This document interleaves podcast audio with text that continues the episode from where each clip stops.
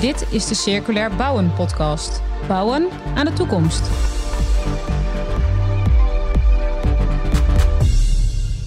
Welkom bij aflevering 12 van de Circulair Bouwen podcast van het transitieteam Circulaire Bouweconomie. Hoe kan circulair bouwen bijdragen aan de grote opgave in de bouw? Hoe stimuleren we hergebruik? Waar kunnen we gebruik maken van milieuvriendelijke materialen? En hoe verkleinen we afvalstromen uit de bouw?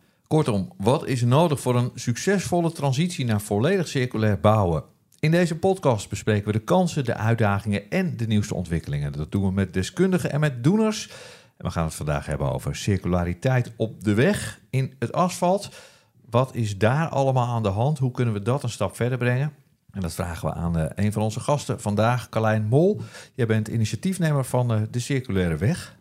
Ja, dat klopt. Ja, ja. Uh, nou ja, circulaire kan het niet, een circulaire weg. Dus dan weet je ook alles van asfalt. Wat is in de neem. Ja, ja. precies.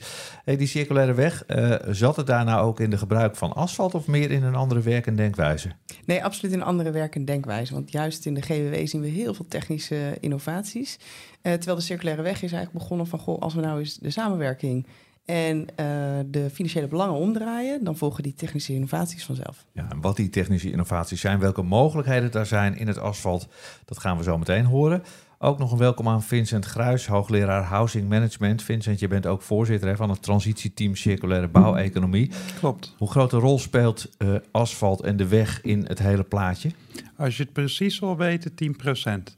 10 procent, ja. oké. Okay, dus de, het, uh, dus het uh, aanleggen en onderhouden van onze wegen met asfalt, dat is uh, goed voor 10 procent van de milieukosten in verhouding tot alle milieukosten die met onze bouwactiviteit te maken hebben. Dus dat is echt substantieel. Ja, dat is echt heel erg veel eigenlijk. Heel dus, erg veel. Ja, dus, dus niet alleen die auto's die op de weg rijden met dieselmotoren, maar ook die weg zelf, die, uh, ja, die heeft gewoon een grote impact op ons milieu. Ja, nou hebben jullie de adviesroute Circulaire Bouw, uh, is verschenen afgelopen zomer. Uh, met daarin ook een grote rol hè, voor asfalt. Ja, zeker. Nou, juist vanwege dat aandeel hebben wij asfalt, wegverharding in een, we startende met asfalt als een van de prioritaire productgroepen aangewezen. En daar moeten we versneld op inzetten om dat veel milieuvriendelijker te doen. En dat kan door het toepassen van circulaire strategieën. Hoe zou je dat kunnen doen, Carlijn? Circulair asfalt? Uh, nou, je zou bijvoorbeeld het bitumen kunnen vervangen. Uh, bitumen is een restproduct van aardolie, dus dat is per definitie nog niet echt circulair. Uh, je zou het grind wat erin zit kunnen hergebruiken. Maar het gaat ook bijvoorbeeld om wat, wat doe je op het moment dat, dat onderhouden moet worden. Hè? Doe je dat, haal je alles tegelijk weg of doe je dat in laagjes, waardoor je het weer beter kan hergebruiken? Oké, okay, dus dat je je ziet toch wel eens van die, uh, van die wegvakken waar je dan overheen rijdt dat het zo geschraapt is. Ja, precies. Ja. Uh, dat vind ik als motorrijder altijd heel eng, want dan kom je in van die grootjes en dingetjes terecht. Maar is dat dan een voorbeeld van hoe het, of is dat het oude proces? Ja, nou, ik weet niet zo goed hoe diep er geschraapt wordt op die specifieke weg waar jij reed. Maar, uh, hoe, zeg maar een weg bestaat uit drie verschillende lagen. En hoe meer je die lagen apart zeg maar, eraf haalt, hoe, um, hoe meer circulair je het kan hergebruiken. Het probleem is overigens vaak dat dat meer tijd kost. Uh, en uh, voor een opdrachtgever is het dan belangrijk om te kijken hoeveel dagen hè, mag die weg afgesloten zijn ten opzichte van hoe, hoe belangrijk vind ik circulariteit. Ja, maar het is wel leuk dat jij weer begint over je motorrijderschap, waar je ongetwijfeld heel veel plezier in hebt. Maar daar liggen ook kansen bijvoorbeeld. Hè. Uh, een van de manieren is natuurlijk om de weglaag, de dikte van de weglaag aan te passen aan het verkeer wat erop rijdt. Dus er is een gedachte, hè. ik zeg niet dat het moet gaan gebeuren, maar een gedachte bijvoorbeeld om voor zwaar verkeer een ander wegdeel te gebruiken dan voor het lichte verkeer. En ik kan me zo voorstellen dat jij met je motor uh, dan toch een stuk minder asfalt nodig hebt dan zo'n zware SUV of die dieselhoudende vrachtwagen. Ja, je ziet soms ook als je ergens, er, ergens staat waar een lus in de weg zit om iets te detecteren. Uh, bijvoorbeeld dat het stoplicht op groen gaat, dat als je op een lichte motorfiets rijdt, dat je soms ook echt even moet stampen om die lus aan te krijgen. ja. uh, omdat die dus ingesteld is op nou ja, algemeen uh, wat zwaardere auto's. Ja. maar is dat echt serieus een optie dat je zegt van nou ja, er komen vijf banen snelweg en de linkerbaan is voor lichte autootjes en de meest rechtse baan is voor zware vrachtwagens en daar zit dus gradatie in de, in de dikte van de asfalt? Ik, ik, denk dat het wel iets is waar je in ieder geval over na moet denken, Carlijn. Ik weet niet wat jij vindt. Ja, nee, absoluut. Kijk, uiteindelijk zet je ook daar weer de functie centraal. Voor wie, voor wie doe je het en wie wil je nou van A naar B krijgen? Ja, maar uh, Carlijn, jij uh, loopt rond in de wereld van de wegenbouw. Uh, je kent heel veel mensen daar. ja, ik als buitenstaander heb daar vooral het beeld van dat het allemaal zeer conservatieve behoudende mensen zijn. Ja, van oorsprong is, is de infrastructuur bungelt onderaan de innovatielijstjes. Ik geloof, uh, ik heb wel eens een lijst gezien van 55 sectoren. Dan zit het geloof ik uh, op 52. Um, ja, er is heel veel potentie, laten we het maar even zo zeggen. Ja, maar vanuit die wegenbouw kan je zeggen... ja, wij hebben ooit in de jaren 90 het zeer open asfaltbeton ontwikkeld... en daar liep het water mooi weg. En nou ja, weet je hoe...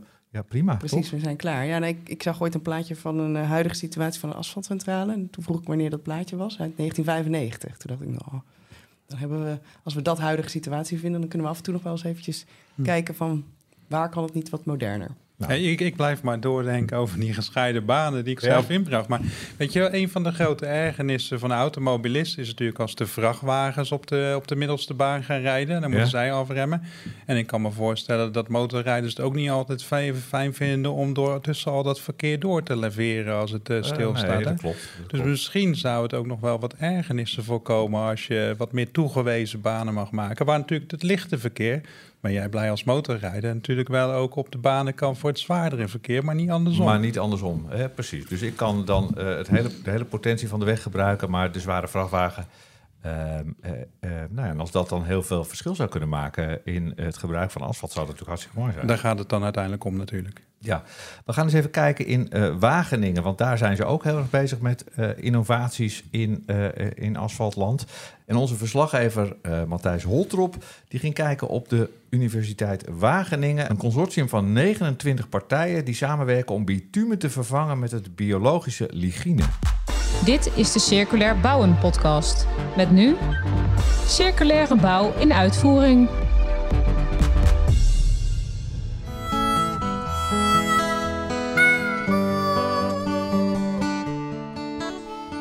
Terwijl de zon zakt achter de bomen, krijgt de weg een oranje gloed.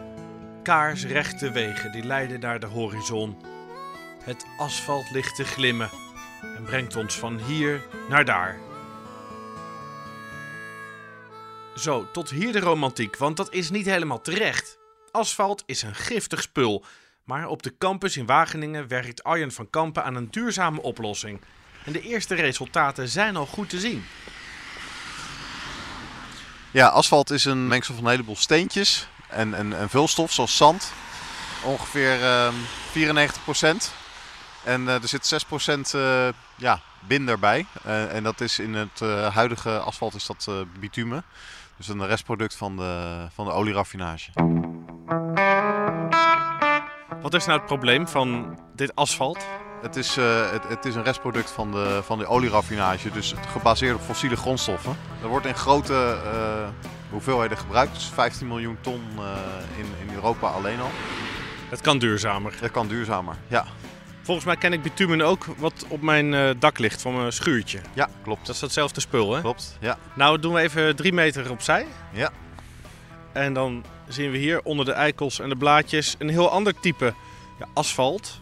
Met vooral kleinere steentjes, lijkt wel. Ja. Wat is dit voor asfalt? Uh, dit is asfalt waar uh, uh, 50% soda lignine in is verwerkt. Dus een bepaald type lignine, basis, basis ontsloten. Ja, daar hebben we dus 50% van de bitumen hebben vervangen door, door lignine. En wat is dat, lignine? Lignine is ja, zeg maar de, het bindmiddel in, in hout. Hout bestaat uit ja, vezelstructuren, cellulose en, en lignine. Uh, en de lignine is als, als het ware een soort plakmiddel dat die vezelstructuren bij elkaar houdt. En waardoor uh, ja, het hout zo sterk is. Maar dat zit in al het hout? Is dat echt een natuurlijk product? Ja, er zit alle, alle houtachtige eh, biomassa. Maar het zit niet alleen in hout, maar ook in, in stro. Of in ja, miskantes, zeg maar, dat, dat lange hoge riet wat je daar ziet staan. Dus alles wat een beetje op hout lijkt, wat harde, harde biomassa, dat, uh, daar zit lignine in. Ja. En hoe kom je nou op het idee om dat spul in asfalt te stoppen? Bitumen eh, bestaat uit bepaalde uh, molecuulgroepen. En, en de structuur van, van, de chemische structuur van lignine, die lijkt op bepaalde groepen die ook in bitumen zitten. Nou ligt hier een uh, proefasfaltstukje. Zullen we eroverheen lopen? Ja, dat is goed.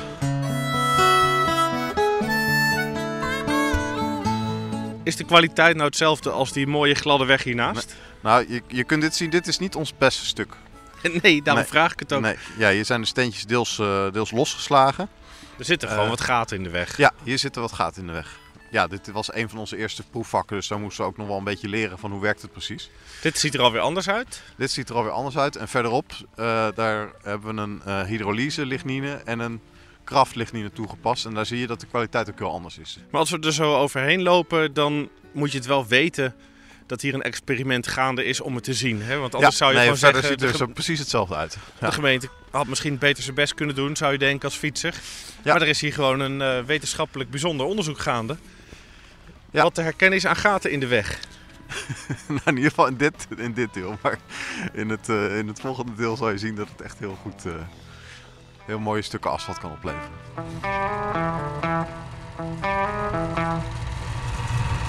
In de keuken staan we nu van uh, dat nieuwe asfalt. En de kok heet Ingrid. Wat uh, borrelt hier in het blikje? In het uh, blikje borrelt op dit moment een, een bio-based reststroom. Ik ga hier rustig wat lignine aan toevoegen. Dan laat ik het nog een beetje lekker met elkaar reageren en mengen. Daarna is het klaar om, om verder in de asfalt verwerkt te gaan worden. Ja, je houdt nog even geheim wat de andere recepten zijn. Hè? waarom is dat? Omdat wij uh, denken dat we een heel goed recept hebben. Ja. En dat willen we nog niet aan iedereen gaan vertellen. Want dat willen we eerst zelf nog eventjes verder ontwikkelen. Kijken of het echt allemaal goed is. En dan komen we er weer mee naar buiten. Maar het uh, blijft tot nu toe even ons geheimpje. Hier is dus een nieuw vak. Ja, dus dit is hydrolyse lignine. Hydrolyse lignine is een uh, uh, lignine die uit een installatie komt die juist suikers produceert uit uh, houtachtige biomassa.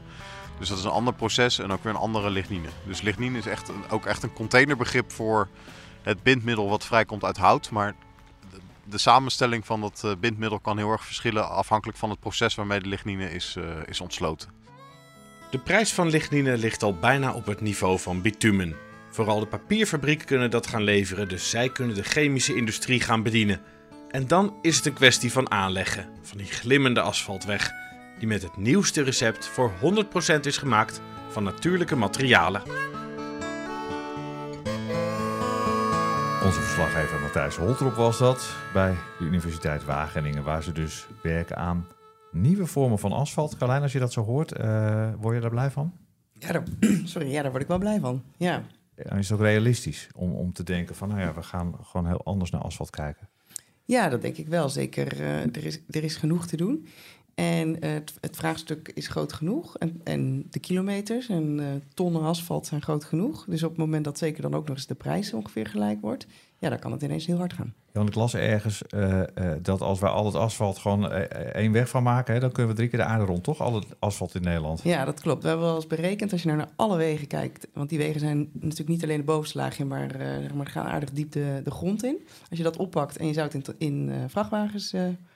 Uh, stoppen. En die vrachtwagens zet je achter elkaar. Dan kun je bijna drie keer de aarde rond. Zoveel is er. En dat is het mooie natuurlijk van, uh, van de GWW. We hebben het altijd over bulk. Hè, in de rapportage werd ook gezegd, nou, het is 15 miljoen ton bitumen. Ja, als je daar een paar knoppen weet te draaien, dan heb je echt wel impact. Ja, uh, en Vincent, jij bent hoogleraar. je doseert mensen. maakt ze klaar voor de toekomst. is dit, ja. zeg maar, dit denken uh, van we kunnen echt anders naar producten kijken. Is dat iets wat je gaat... Ja, nee, dat is precies natuurlijk wat wij, uh, wij op onze faculteit bouwkunde eigenlijk aan de hele Technische Universiteit Delft en de andere technische universiteiten doen. Hè? Dat we uh, ingenieurs opleiden die kijken hoe ze de producten beter kunnen maken in antwoord op een probleem wat we nu herkennen.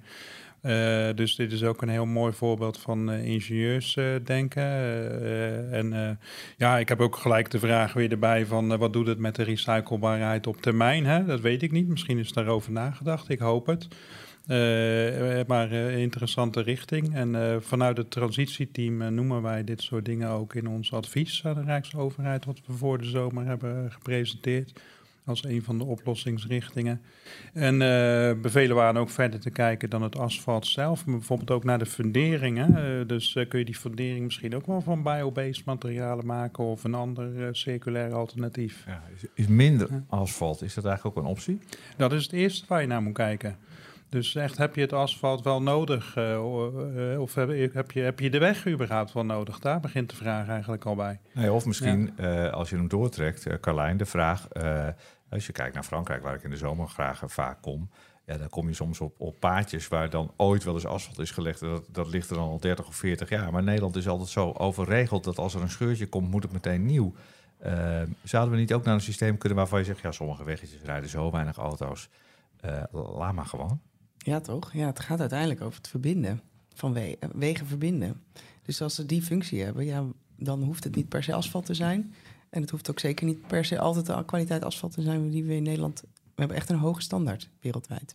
Ja, precies. Onze wegen zijn altijd heel erg goed. Ja. ja. En dat heeft ook heel veel voordelen. En dat is ook heel belangrijk. Ook voor hè, infra goede infrastructuur doet natuurlijk heel veel voor een land.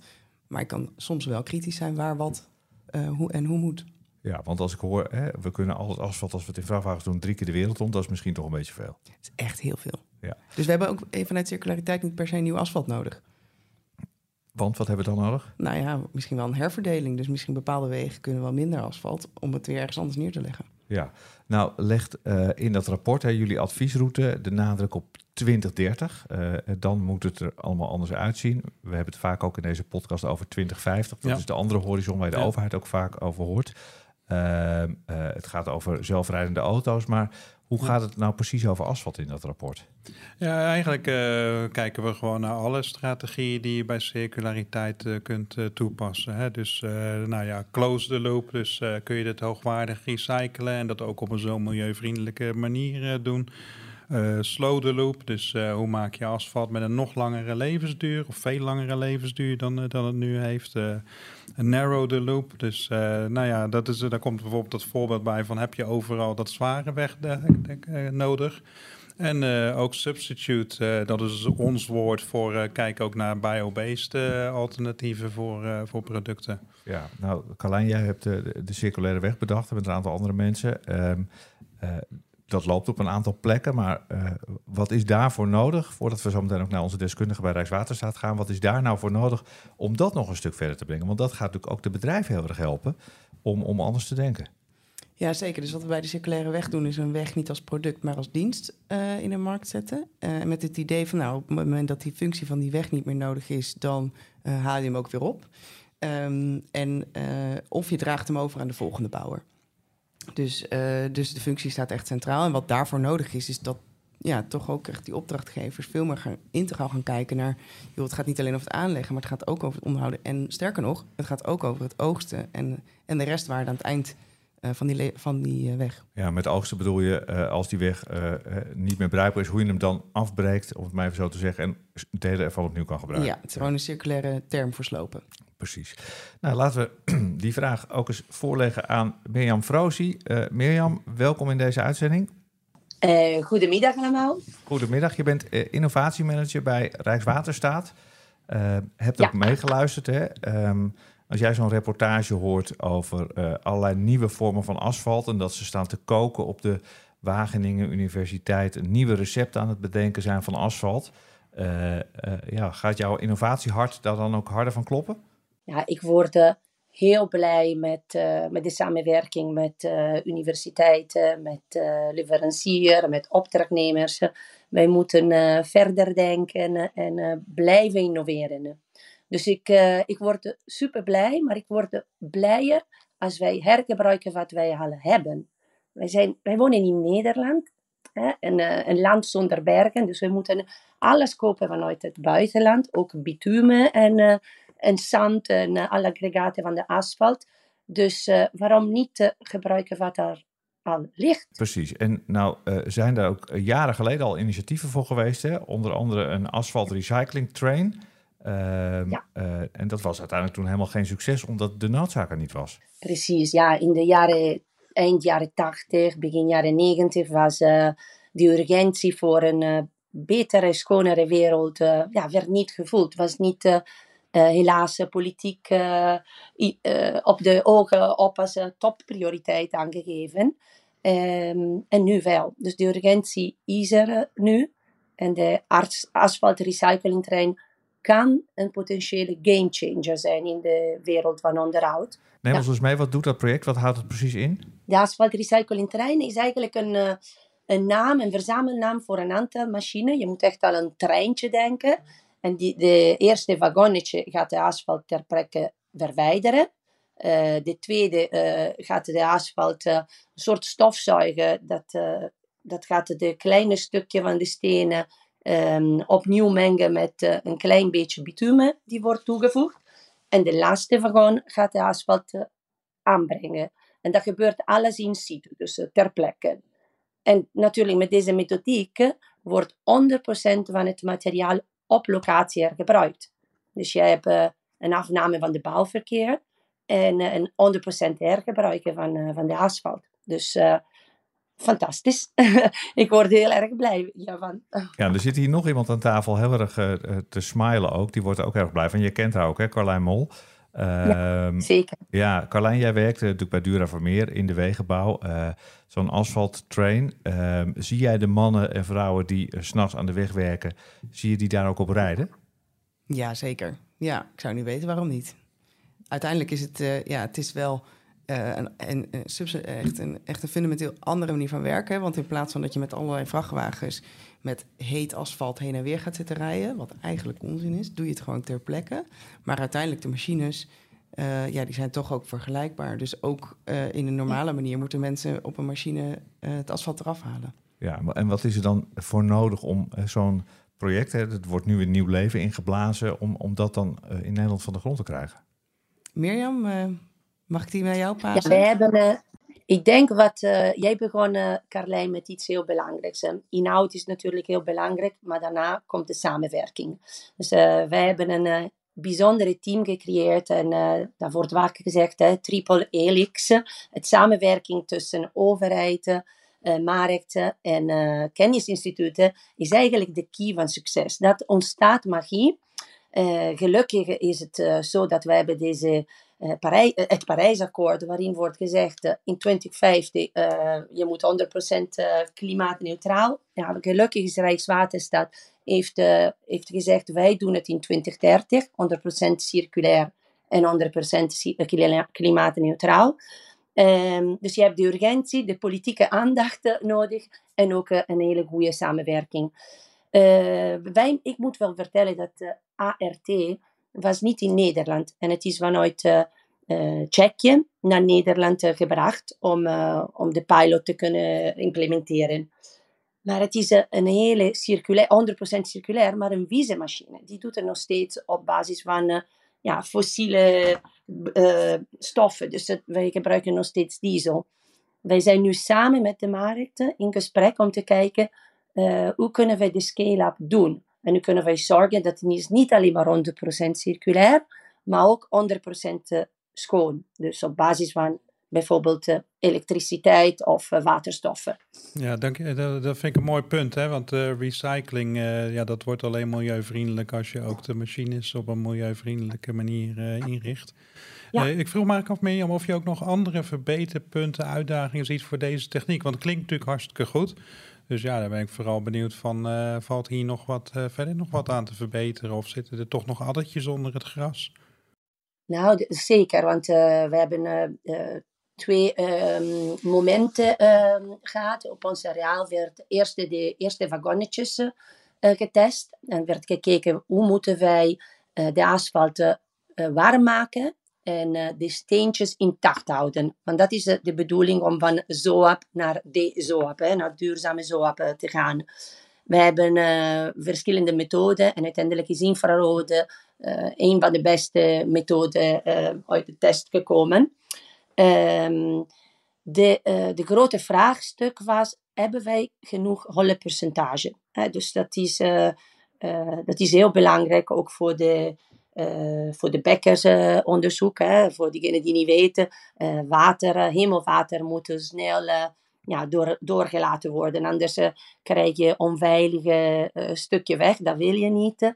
krijg je aquaplanning, aquavorming en dat was het de eerste vraagstukken. De holenpercentage is super goed, alleen er zijn nog wat ja, puntjes die wij moeten, vragen die wij moeten beantwoorden. Bijvoorbeeld de bitumenpercentage was te laag. dus de, we hebben samen met de Aspari Universiteit de onderzoeken gedaan. En we hebben gezien dat bij sommige plekken was de bitumenpercentage op 4,1%. En dat moet hoger. Dus wij, er zijn wat verbeteringen om uiteindelijk te scale-up en de game changer echt de werkelijkheid. Maar de weg naar, naar het succes wordt langzaam geasfalteerd. dus wordt daar dan gewerkt, ja. Merk je dan ook als je vanuit Rijkswaterstaat uh, met bedrijven in gesprek gaat, uh, dat dat dan uh, kracht bij zit, dat je gas kan geven als Rijkswaterstaat en bedrijven echt kunt dwingen op een vriendelijke manier om, om te veranderen? Ja, we hebben op een hele leuke manier gedaan. We hebben een, een prijs vragen aan, aan deelnemers, aan alle deelnemers gedaan in 2018 eh, om juist op een positieve manier bedrijven te stimuleren om uh, op een andere manier naar de asfalt te kijken. Dus uh, hoe kun je innovatief en circulair en uh, duurzame oplossingen aan te dragen ten behoefte van ons areaal. en ook om onze CO2-footprint drastisch naar beneden te brengen. En in 2018 hebben wij uh, zes winnaars. Aan zes winnaars hebben wij uh, zes um, checks uitgereikt bij de vakbeurs Infratech Rotterdam was het, ja. En, en dan zie je dat er staat echt, uh, moet je niet bedrijven verplichten, maar juist op een hele leuke manier stimuleren om te komen met, met, met, ja, met innovatieve ideeën. En asfalt recyclingtrein was uh, van Dura Vermeer en heeft de eerste prijs gewonnen. Maar er zijn er ook. Bijvoorbeeld Liepen van BAM. die, die heeft ervoor gezorgd voor 80% circulaire asfalt. En dat is een hele bijzondere manier om bitumen los te, te, maken van, van de asfalt, van de steentjes.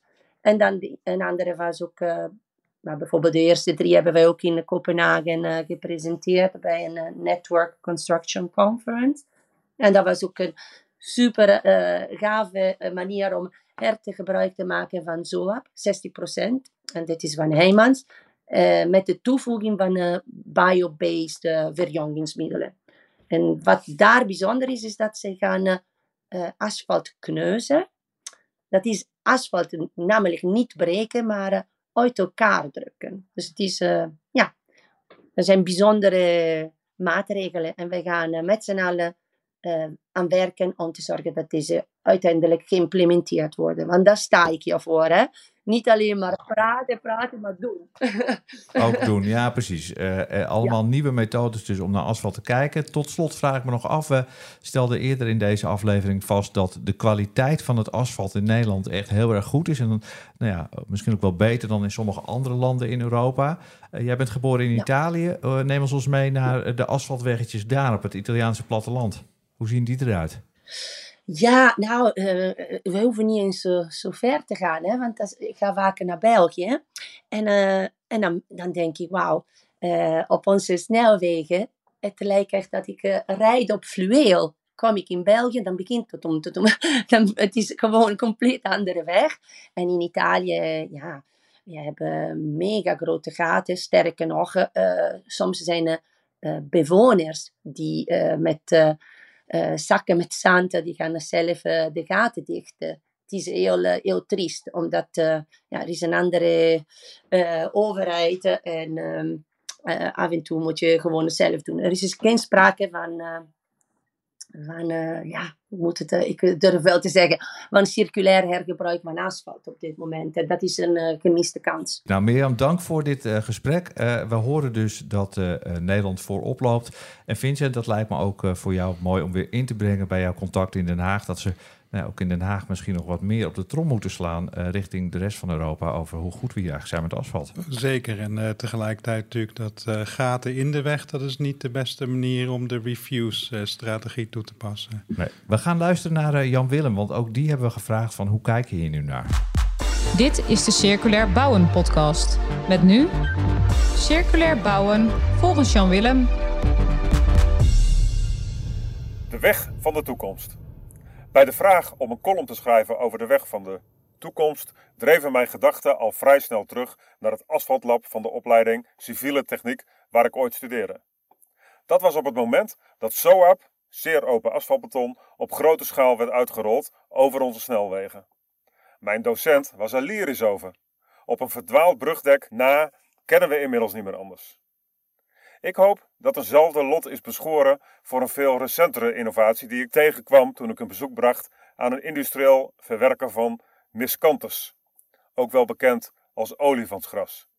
Op het eerste gezicht zou je denken dat dit wel erg ver afstaat van een weg. Niets is minder waar. Uit miscanthus is namelijk lignine te winnen. Lignine is een biopolymeer dat in de plant dient om de celwand te versterken. Na extractie kan lignine ingezet worden als grondstof voor de chemie. En je kunt er bitumen van maken. Op dit moment liggen er al vele kilometers fietspaden en wordt er geëxperimenteerd met proefvlakken op drukkere wegen. Het ziet ernaar uit dat bioasfalt zelfs sterker is dan het CO2-intensieve alternatief. Dat er voor het maken van een weg geen fossiele bitumen meer nodig zijn, is nog echt mooi nieuws. Langs de weg gebeurt ook van alles. Zo kunnen we inmiddels van bermgras isolatiemateriaal maken voor gebouwen. Dat bermgras groeit door een combinatie van zonlicht, water en CO2 uit de lucht. De opgenomen CO2 wordt omgezet in koolstof en die koolstof wordt na oogst en verwerking opgeslagen in gebouwen. We noemen deze vorm van CO2-opslag ook wel Construction Stored Carbon. De weg van de toekomst kan dus gemaakt worden uit biogrondstoffen en levert ook nog eens biogrondstoffen aan de bouw. Hij is dus hard op weg om echt CO2-neutraal te worden. Ik heb er zelf nog niet echt aan gerekend, maar ik verwacht dat er mensen zijn die ik daartoe kan uitdagen. Wie? Pak die handschoen op. Nou, Jan-Willem, laten we dat eens even vragen aan uh, de hoogleraar. Die zit al met zijn telefoon. Te, zit je al te rekenen, Vincent? Ja, nee, was het maar zo makkelijk. Nee, maar het is natuurlijk uh, fantastisch dat er ook uh, aan die hybride materialen wordt gedacht... waarin ook CO2-opslag kan plaatsvinden in wat wij anders traditionele materialen zouden noemen... zoals beton, zoals asfalt...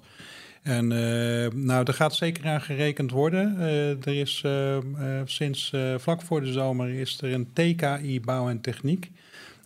dat is een, eigenlijk een, ja, specifieke innovatiemotor, zou je kunnen zeggen.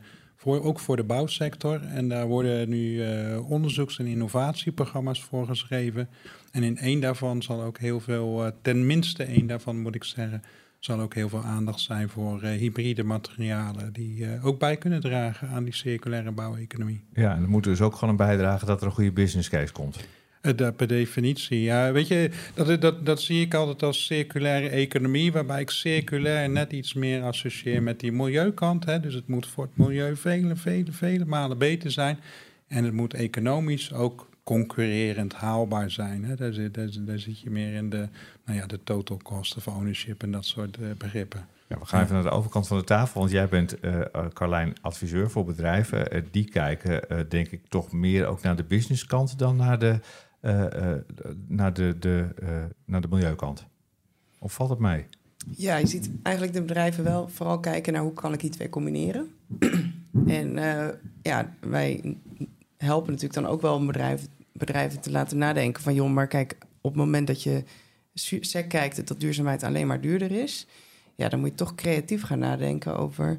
hoe kan, het, hoe kan je het wel doen? En hoe kun je dus ook businessmodellen ontwikkelen... waarbij die twee hand in hand gaan. Ja, precies. En, uh, ja. en soms vraagt dat wel gewoon een tijdelijke overbruggingsinvestering. Ja. Dan, dan, als het geen pijn doet, ja, dan komen we er ook niet. Nee, het vraagt ook dus van bedrijven dat ze gewoon hun nek blijven uitsteken. Ja, en koploper zijn en daardoor uiteindelijk de markt meekrijgen. Ja, en eigenlijk niet eens meer alleen koploper. Hè. We zien dat daar nu het grote peloton ook in beweging aan het komen is. Ja, ik vraag me nog wel af, hè. ik hoor nu een paar keer uh, dat ligine, dat je kan je winnen uit olifantsgras en zo. En dat kan dan dienen als uh, vervanger van bitumen. Um, in dat hele proces, hebben jullie daar zicht op? In dat hele proces, gaat dat dan ook echt helemaal natuurvriendelijk, milieuvriendelijk, dat winnen? Dat is iedere keer de belangrijkste vraag. Uh, dus ook bij, uh, als je biobased alternatieven gaat gebruiken, blijft het belangrijk om levenscyclusanalyses te maken die over de hele levenscyclus en ook meervoudige levenscycli bevatten. Dus zowel van aanplant tot verwerking, gebruik, productie, hergebruik, et cetera. Uh, en, in die zin hoeven biobased materialen niet anders behandeld te worden dan andere materialen. En uh, nou ja, als je dat allemaal goed inricht, dan uh, is de veronderstelling, en ik denk dat die plausibel is, dat je met biobased materialen nog verder kunt komen dan met traditionele materialen, omdat je dat extra stukje CO2-opslag bij het kweken van de materialen hebt. Maar als je, nogmaals, ik heb het vaak gezegd, als ze uiteindelijk in de verbrandingsoven belanden, ja, dan ben je op lange termijn niet veel verder van huis. Nee, maar goed, ik kan me ook voorstellen. Ja? Nou ja, je vraag gaat ook over. Het gaat over de hele productieketen, moet je naar kijken. En gelukkig vanuit zowel in Nederland, de Nederlandse wetgeving, maar ook de Europese wetgeving, is dat hele ketenperspectief krijgt steeds meer aandacht. Dus ja, je ontkomt er niet aan om ook te kijken van oké, wat zijn de omstandigheden waaronder deze uh, producten, en of dat nou miscanthusgras is, of dat dat uh, uh, anderszins lignine is, zeg maar. Ja, je ontkomt er niet aan om toch echt te kijken van joh, heb ik een zuivere keten ook. Nee, precies. Wat ik vraag dat, ik zag laatst een televisieprogramma dat ging dan over uh, bamboe viscose. Veel kleding is tegenwoordig van bamboe, maar om van die harde bamboe viscose te maken is dan is dan zijn chemicaliën nodig. En uiteindelijk blijft dat frame dan hangen van, nou, zo goedkoop, zo milieuvriendelijk is het helemaal niet, want er komen weer chemicaliën aan te pas. Hoe zit het nou in, hoe zit het in dit verhaal? En hoe zit... Volgens mij stel je gewoon de juiste vraag. Uh, en dat is precies zoals we moeten blijven kijken. Dus niet uh, alleen gaan juichen als we ogenschijnlijk een hele circulaire oplossing hebben. En we hadden het bijvoorbeeld in de vorige podcast over het verhaal van... nou, kun je die waterzuiveringsinstallatie uh, nou bovenop, beter boven de grond zetten of onder de grond? Nou, ook daar werd gewoon vanuit de hele levenscyclusanalyse gedacht van waar ga ik hem neerzetten? Je moet altijd vanuit gewoon de hele levenscyclusanalyse blijven denken. Wat doet het voor het milieu? Of helaas, wat voor schade doet het aan het milieu? En welke alternatief brengt de minste schade aan het milieu toe? Dat geldt net zo goed voor biobased alternatieven als voor andere alternatieven. Ook als je modulair gaat bouwen, moet je nog steeds na blijven denken van is dit echt beter voor het milieu? Circulariteit is geen doel op zich, het is een middel om iets te doen wat beter is voor het milieu. Maar Vincent, ben je niet bang dat het soms mensen uh, doodslaat? dus ik krijg zo vaak de ik rij, elektrisch en dan krijg ik continu de vraag: ja, maar ja, hè, je batterij. En uh, wat ik in mijn omgeving merk is ook dat het gewoon soms lam slaat. Ja, je, en je, je, kan, duurzaamheid kan je zo overanalyseren vanuit de gedachte. En dan moet je ook nog mensen erbij mee, moet je ook nog de menskant erbij meenemen. Ja, ja, waar houdt het op? Ja, herkenbaar. Maar wat ik hoor is juist de behoefte aan dat antwoord. Van kan ik nou inderdaad beter die elektrische auto uh, nemen? Is dat over de hele levenscyclus beschouwd, uh, inclusief alle effecten, beter of niet? Dat is de behoefte toch die die, die, die mens heeft. Dus daar moet je dan zo goed mogelijk in voldoen. En dat is denk ik ook het enige eerlijke verhaal. Hè? Dat je zo goed mogelijk wilt inschatten dat het echt wel beter is. Krijg je 100% zekerheid op al die dingen? Nee, nooit. Maar je wil wel willen zeker weten, nou met eer en geweten... en met de beste informatie die ik heb en kan geven... maken we de beste beslissing. Ja, dus dan is het uiteindelijk... ja? Sorry. Ga je gang. Zeg je daarmee dat een LCA eigenlijk ook een, daarmee eigenlijk een hele mooie methodiek is... om dat te kunnen vergelijken? Ja, ja, het moet en uh, natuurlijk, het altijd, je kunt hem altijd uh, goed en nog beter uitvoeren. En daar ben ik uiteraard voor nog beter uitvoeren. Uh, en je moet hem ook tijdig uitvoeren. Er wordt vaak gezegd bijvoorbeeld dat data, producten niet in de nationale milieudatabase zitten. En daardoor wordt het moeilijk om tijdens een bouwvergunningsaanvraag gevalideerd innovatieve producten toe te passen. Nou, daar moet je dus een weg voor vinden om te zorgen dat ook die LCA's van die innovatieve producten niet alleen uitgevoerd worden, maar dan ook gelijk in die NMD gepompt worden. dus dat is, en dat is iets dat kunnen we gewoon oplossen met elkaar. De LCA, dat is de levenscyclusanalyse. dus dat is gewoon uh, het rekensommetje dat zegt... oké, het produceren van die auto levert die vervuiling op. Ja. Maar als je hem 15 jaar rijdt... Uh, dan is hij netto toch schoner dan een auto die op, uh, op brandstof, uh, op, op, op, fossiele brandstof Precies, rijdt. dat probeert daar een zo goed mogelijk antwoord op te geven. Ja, je weet ja. ook nooit precies hoe het aan het eind zit met hoe slim we zijn om batterijen te recyclen. Dat is het, dat is het. ja. Dus je probeert met de kennis van vandaag een zo goed mogelijke afweging te maken. En het mooie van zo'n LCA is in de bouw is dat dat al redelijk gemeen goed is. en dat andere sectoren er eigenlijk nog aan, ja, mee aan het starten zijn. Uh, dus de bouw heeft daar een enorme voorsprong ten opzichte van andere sectoren. En hoe zou, die, hoe zou de bouw, tot slot, uh, hoe zou de bouw die kennis ook kunnen overbrengen uh, naar andere sectoren, Vincent? nou, ik heb natuurlijk vaak gesprekken met de voorzitters van andere transitieteams, bijvoorbeeld transitieteam consumptiegoederen, transitieteam maakindustrie, transitieteam kunststoffen. En die zijn, uh, ja, het bevestigen wat Carlijn net zegt, die zijn eigenlijk heel jaloers op uh, de mogelijkheid die wij in de bouw al hebben om toch wat onderbouwde LCA's te maken. En daar ook uh, bijvoorbeeld je bouwvergunning aanvraag mede op te kunnen baseren. Dus uh, ja, volgens mij moeten we het vooral uitdragen. De, natuurlijk moeten we binnen de bouw kritisch zijn hè, op het instrument dat het erover verbeterd kan worden. En dat is ook zo, dat moeten we ook doen.